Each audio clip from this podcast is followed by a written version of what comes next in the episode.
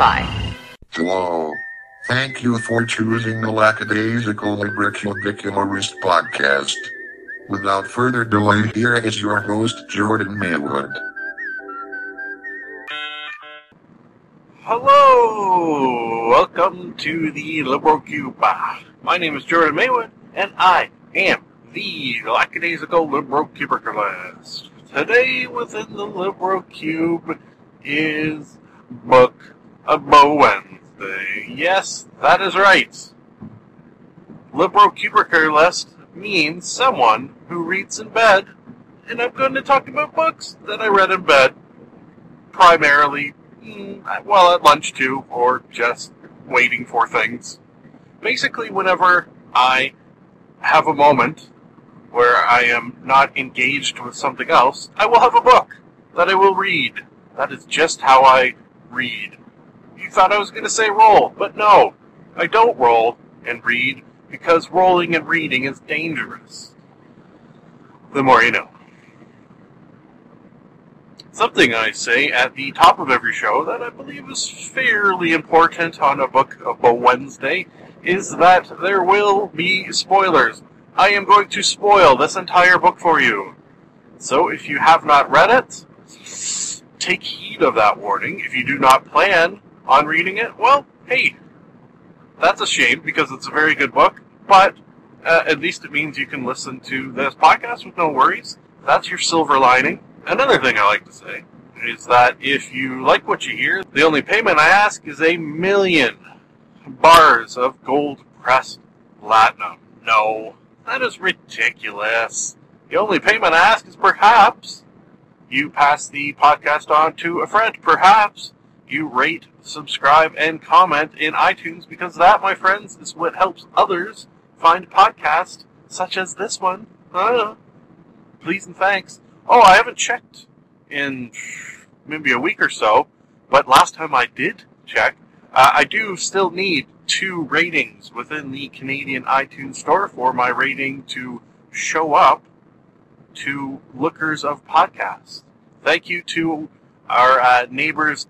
Uh, of course, I do, and by that, of course, I mean um, Americans. Although I haven't checked the Mexican iTunes Store, perhaps uh, people in Mexico are really, really enjoying this podcast that is in English and not Spanish. Hmm. But I digress. And I digress into today's sponsor, which is Bajoran Profits Savings and Loan.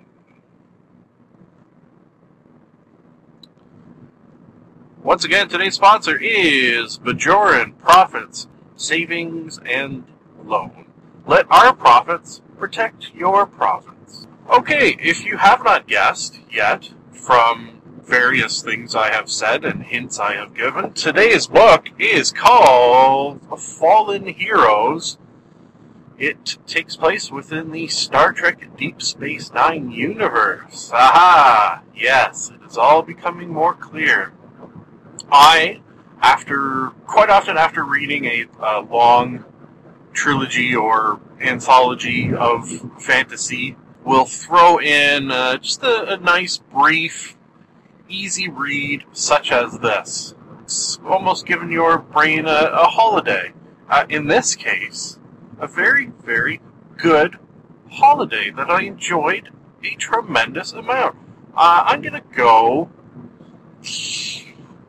four out of five. Yeah with uh, definite some five out of five moments. Very, very much enjoyed this book. Uh, out of all the Deep Space Nine books I have read, and I believe this is the fourth or fifth, this has been my favorite. The author, uh, the author, his, I assume his name is David ab Hugh.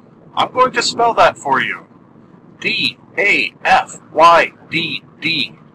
Daffod? David? Is it a fancy name of spelling David? Uh, quite often I've joked around that my middle name is Danger. However, it is actually David, so his middle name is Ab, A-B. Interesting.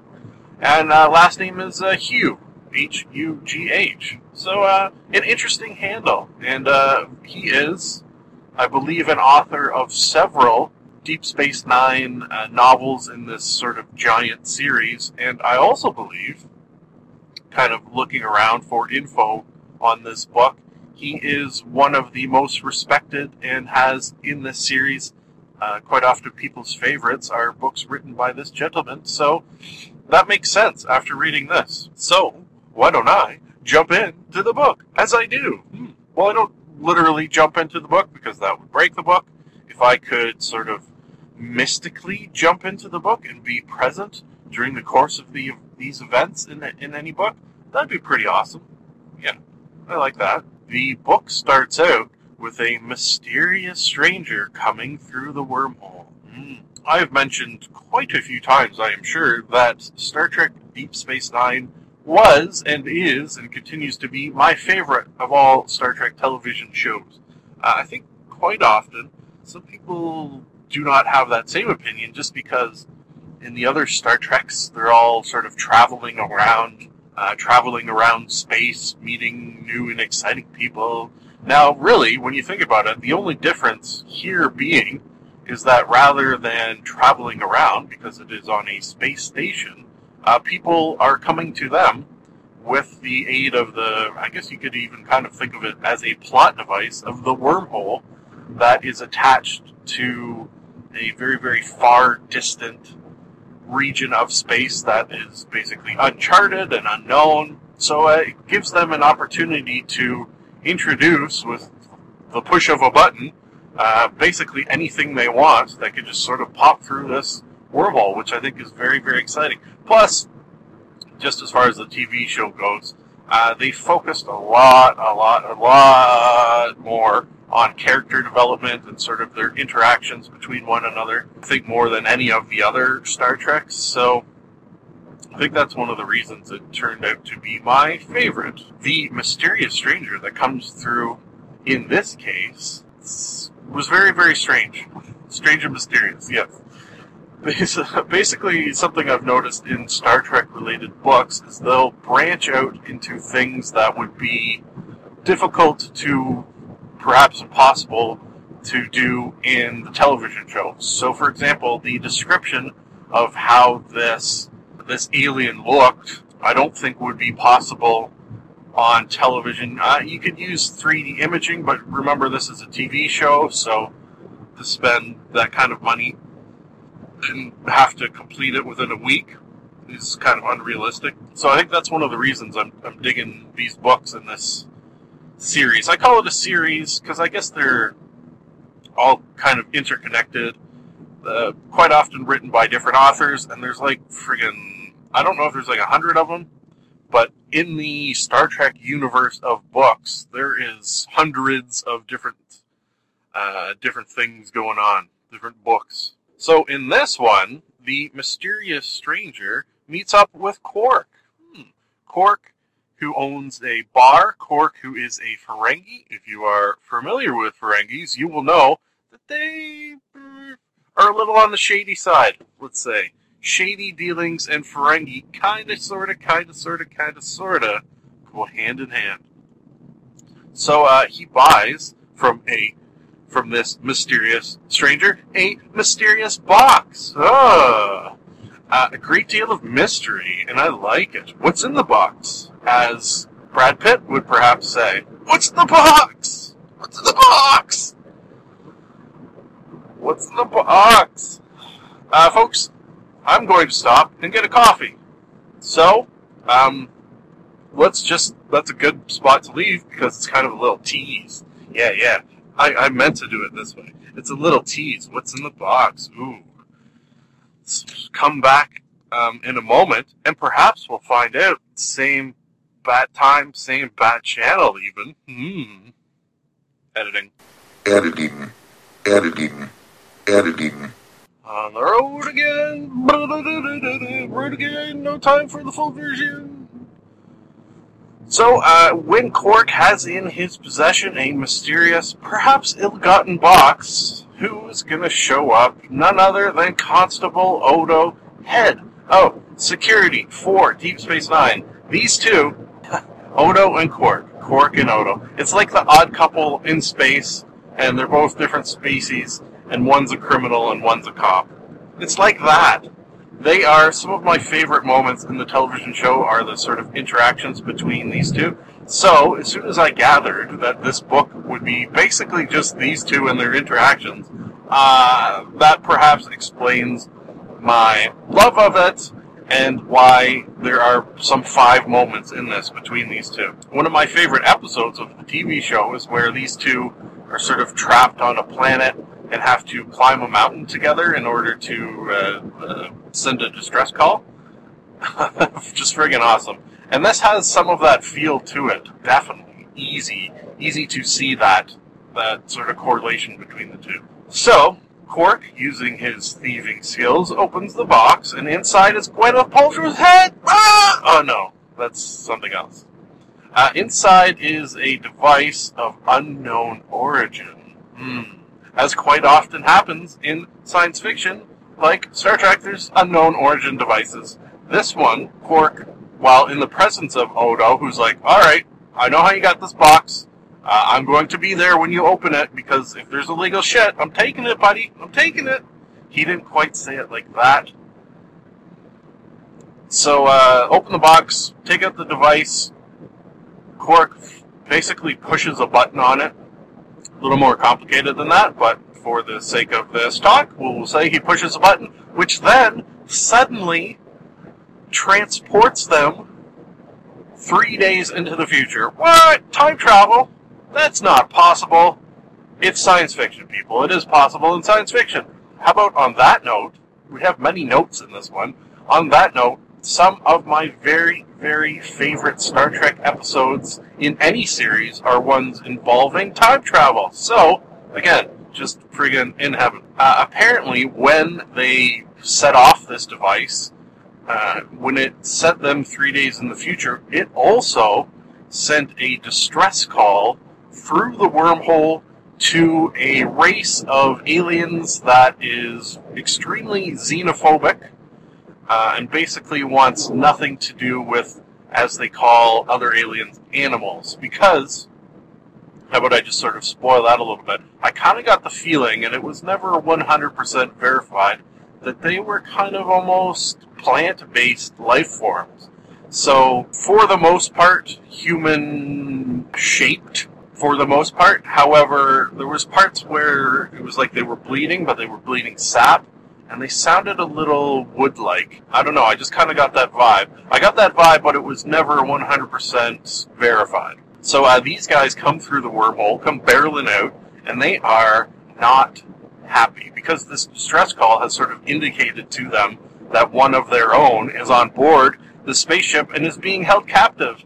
Uh, one of the main things they hate is one of when one of the members of their late race is being held captive by another. They do not like that. I suppose any race would not like that, but they really do not like that. So this is where the sort of book takes off in that it will jump back and forth between uh, Odo and Quark in the future, let's say, and then the rest of the crew in the present. So, for example, basically a day, yeah, a day or so passes before these aliens show up. And they're like, okay, give us our guy. We know you have him. You got his distress call.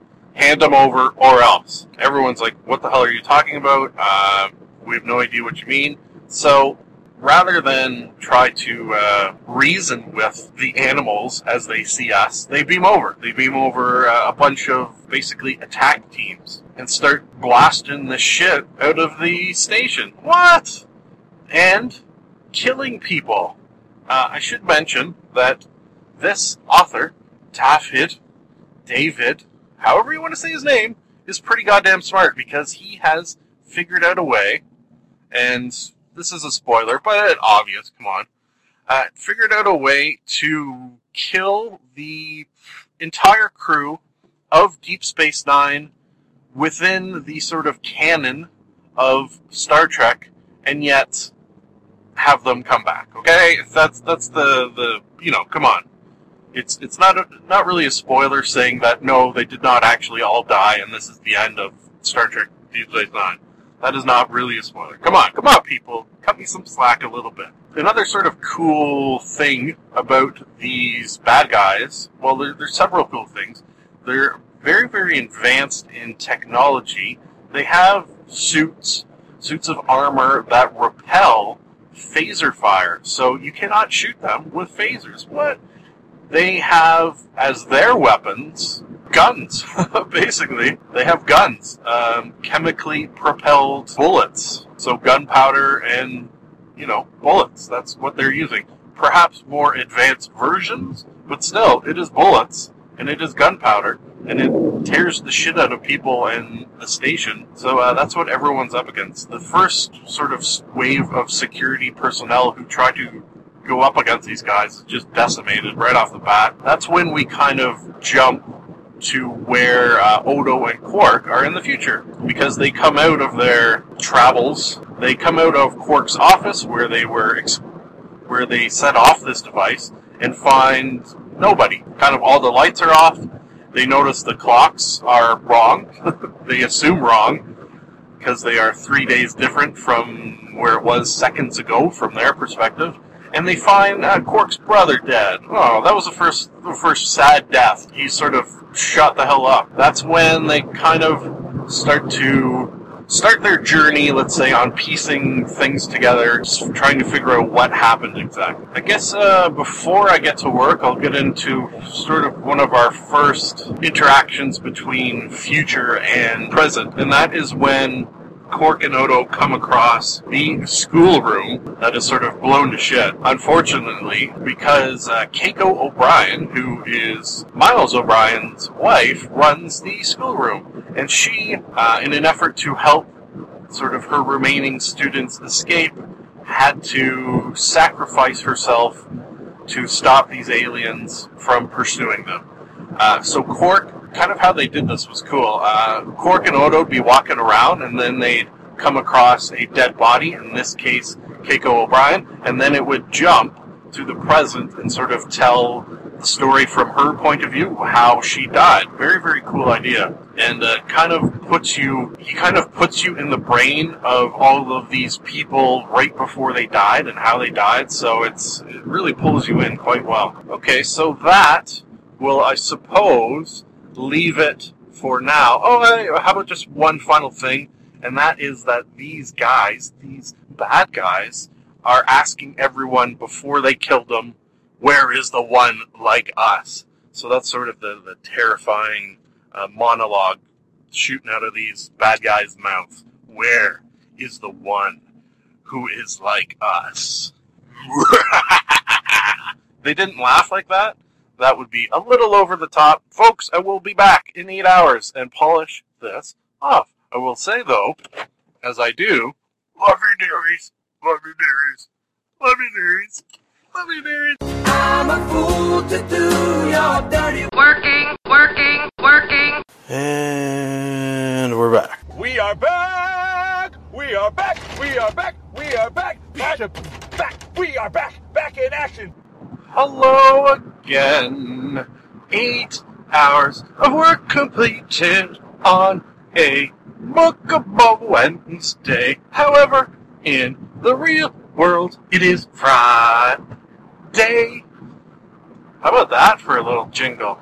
A little jingle jangle on a Friday drive home. Friday drive home of a long weekend. I'm doing a little behind the scenes. I'm allowed to do it. I do it from time to time within the Libricube Book Wednesday within the actual real world Friday. Friday of a weekend in which I have a long weekend because I have used every single one of my holidays in such a scientific matter with such precise and precision and other pre and p uh, way that uh, I never work during the entire course of 2013 for more than uh, two weeks in a row without having a long weekend. Yes, that is what I've done. That is what I am experiencing right now, the sort of giddiness that is associated with the long weekend. So, what we're going to do, something we haven't done in a long time, is the Friday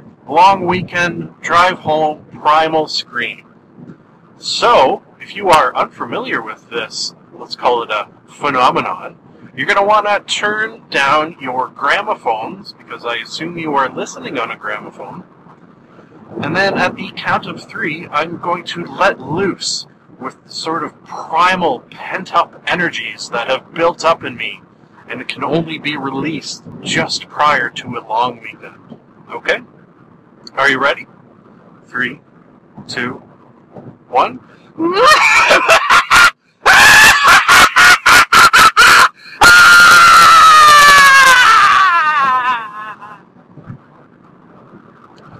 And that is how it's done. It feels good, and I was aware that it would. Let's hop right back in. Uh, I dilly dallied a bit this morning, so now I'll probably freaking run out of time. Uh, where did I leave off? Basically, the bad guys are on the station killing people. Uh huh. The good guys are fighting back, although definitely at first with limited to zero success. Uh, Quark and Odo are three days ahead of these occurrences, and we're jumping back and forth. So, let's start with, I think, probably what you could consider one of the first main deaths. Now, that's kind of mean to say, I just realized, for Keiko O'Brien, who sacrificed herself. However, in the book and the TV show, her, her, she popped in maybe, I don't know, a handful of times. Less than five, if I had to guess. Maybe more. No, probably less. She didn't have a big role. Uh, so the first main death we're going to consider Kira Nerys, uh, and it was sad. I kind of knew from that point on that this book was going to be a little different and a little darker, and it did definitely tread some dark, some dark paths. Oh, that hurt my hurt my throat a little bit on that primal scream. However, oh shit, I did it backwards. First death is, uh, man, that's embarrassing. I could I could edit that, but it'll go uh, uh, sort of towards proving that I'm a human being and I make mistakes sometimes, such as the fact that the first death was actually from Jadzia Dax. Oh. And then obviously Kira was second. Hmm. I did it bass backwards, as they say. So Jadzia Dax's first death was sad and a little uh, a little nerve wracking because she was. Uh, oh fuck! Forgot to mention Miles. yeah. Forgot to mention that Miles O'Brien rushed in after Keiko's death and uh, blew the shit out of some of the bad guys without killing them, unfortunately, but uh, sacrificing himself because sort of the only weapon they had against them at this point was uh, let's just call it phaser grenades. Basically, they would take phasers, and you're all familiar with phasers, I am sure.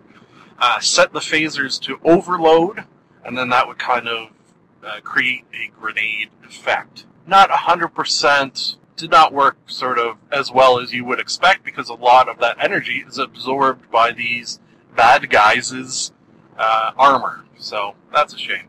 Kind of knocked them around a bit, but not too much. So, fuck. It's the whole time stream thing being messed around with has ruined my time stream thing. So first Miles, then Jadzia Dax. Uh, her death, however, was not in vain because they sort of pieced together the sort of logical, apparently, conclusion that these uh, bad guys are more well protected in the front than they are in the rear, as is quite often the case in armors which I suppose makes sense. Although, doesn't like a bulletproof vest, you're protected in both the front and the rear, so uh, I don't know. There's there's a certain logic, I suppose, in some armors that just protect the front. Uh, I'm sure they exist. I'm pretty sure I've seen existences of armors such as that. So, uh, th- this was this part was kind of cool with the same phaser grenade idea. Jadzia, in sort of her death throes, throws a grenade at the back of one of these bad guys. The only reason she was sort of able to get away with this fact was actually very, very cool. And the author, Mr. Tafias, uh, obviously knew his Star Trek uh, canon pretty well because Jadzia is what you call a symbiote. So it's basically imagine if you, a human being, although she is not a human being, had within your belly a worm, a giant wriggly worm thing that you sort of that you sort of shared the body with. So when you die, the worm is taken out and put into a new uh, a new person, and then the memories that you sort of built up over that lifetime are carried on within the worm. Uh, brilliant stuff, and I love it. Hence my love of Star Trek. So uh, yeah, what what I was saying was the reason she sort of got away with this tactic was she took a bullet to the head and died. However, the symbiote within her, although uh, dying, was not killed right off the bat. So, in sort of its death throws through the grenade at the back, which then killed the bad guy. The first. So then Quark and Odo, three days later, stumble across this bad guy, and Odo kind of knows a bit of the lore of these peoples. Uh, next death is by Kira Nerys. She, uh, if you are familiar with Deep Space Nine, she's a bit of a badass. Yes, manages to take out one of these guys and grab his gun.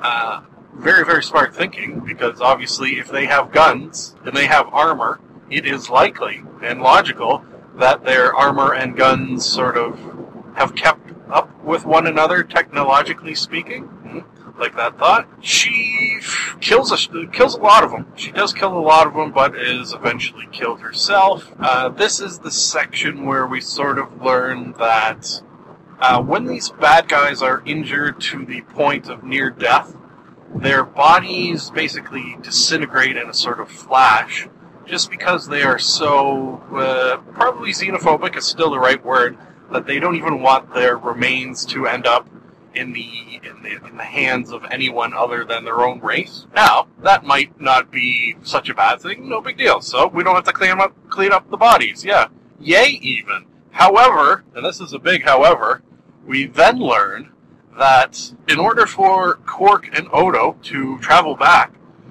to the present, they need one of these bodies intact because the device has within it, uh, basically the easiest way to say it is it has within it a keyhole, a keyhole that can only be opened with um, a piece of one of these bad guys' bodies. Yeah, that's not perhaps 100% accurate, but it will do for our purposes here.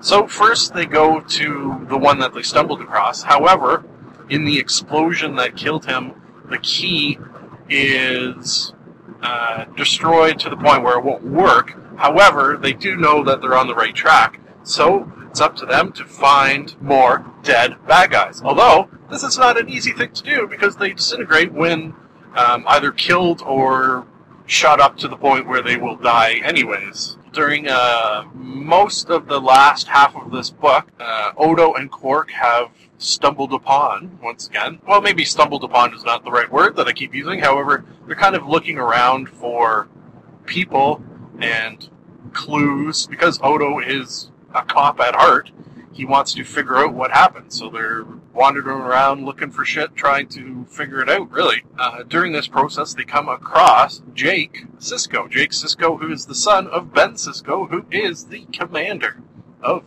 the space station Deep Space Nine, along with uh, Molly O'Brien, who is, you guessed it, the O'Brien's daughter. They are shell shocked, little uh, post traumatic stress disorder, and can't even almost remember how they ended up being where they were. So that ain't good.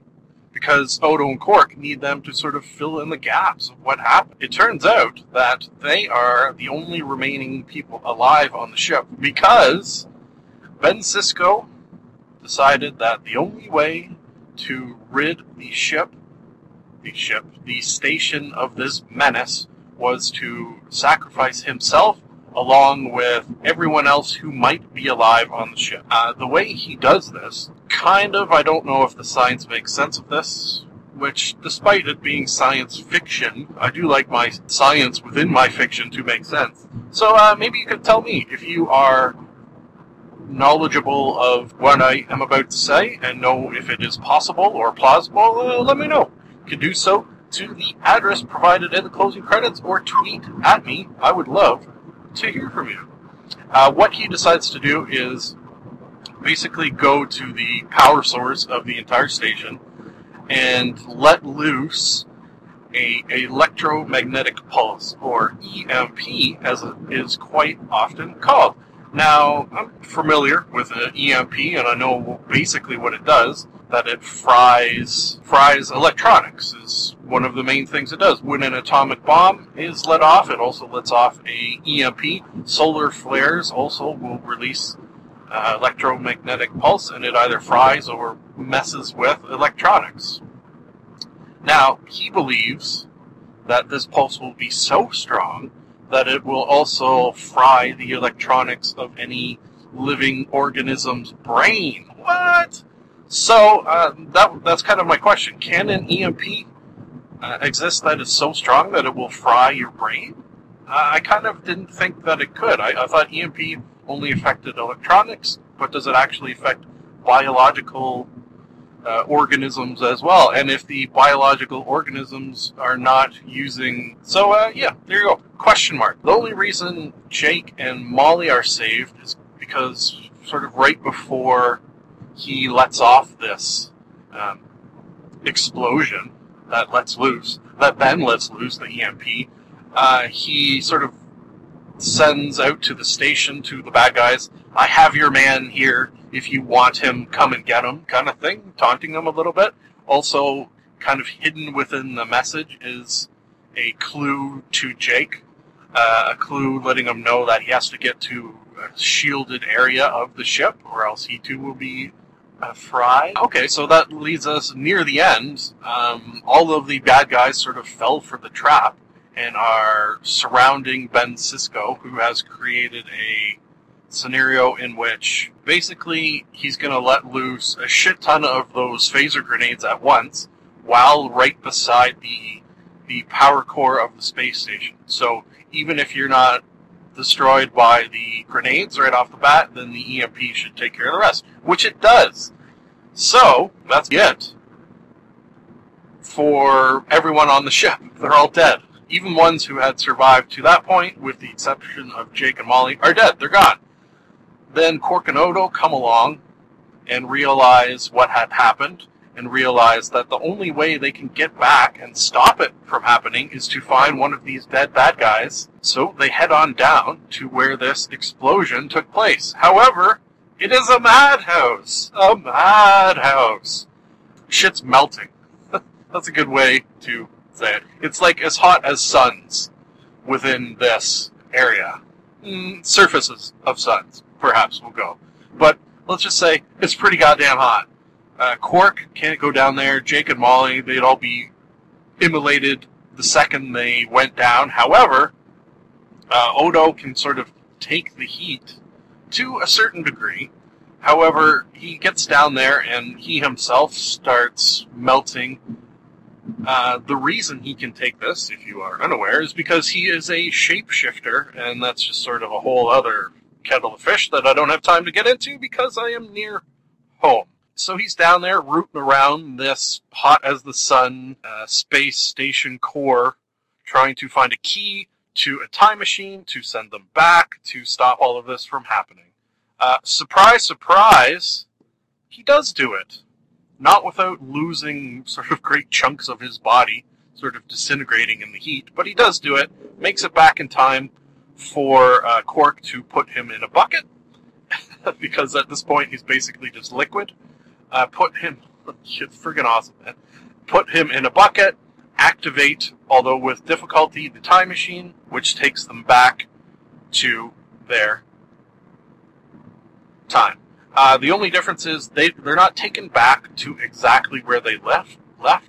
They're taken back, sort of the same amount of time has passed in each the in, in each of the uh, the time frames. So let's just say, for the sake of argument, and it's pretty close to right, uh, 24 hours has passed in the present, and 24 hours has also passed in the future. So they go back 24 hours after they had left originally. I hope that makes sense. Sometimes uh, I love it, but sometimes those time things, especially apparently trying to explain them, is not too easy. But I hope I did a good job, and I hope you enjoyed this episode because I did enjoy recording it. I did enco- I did enjoy reading this book. Uh, did I give my rating this morning? Uh, I think I did. Oh yeah, I did too. Uh, so just sort of reiterate that it is a easy four to five with some five out of five moments. Uh, how about I leave you with this thought that the end of this book,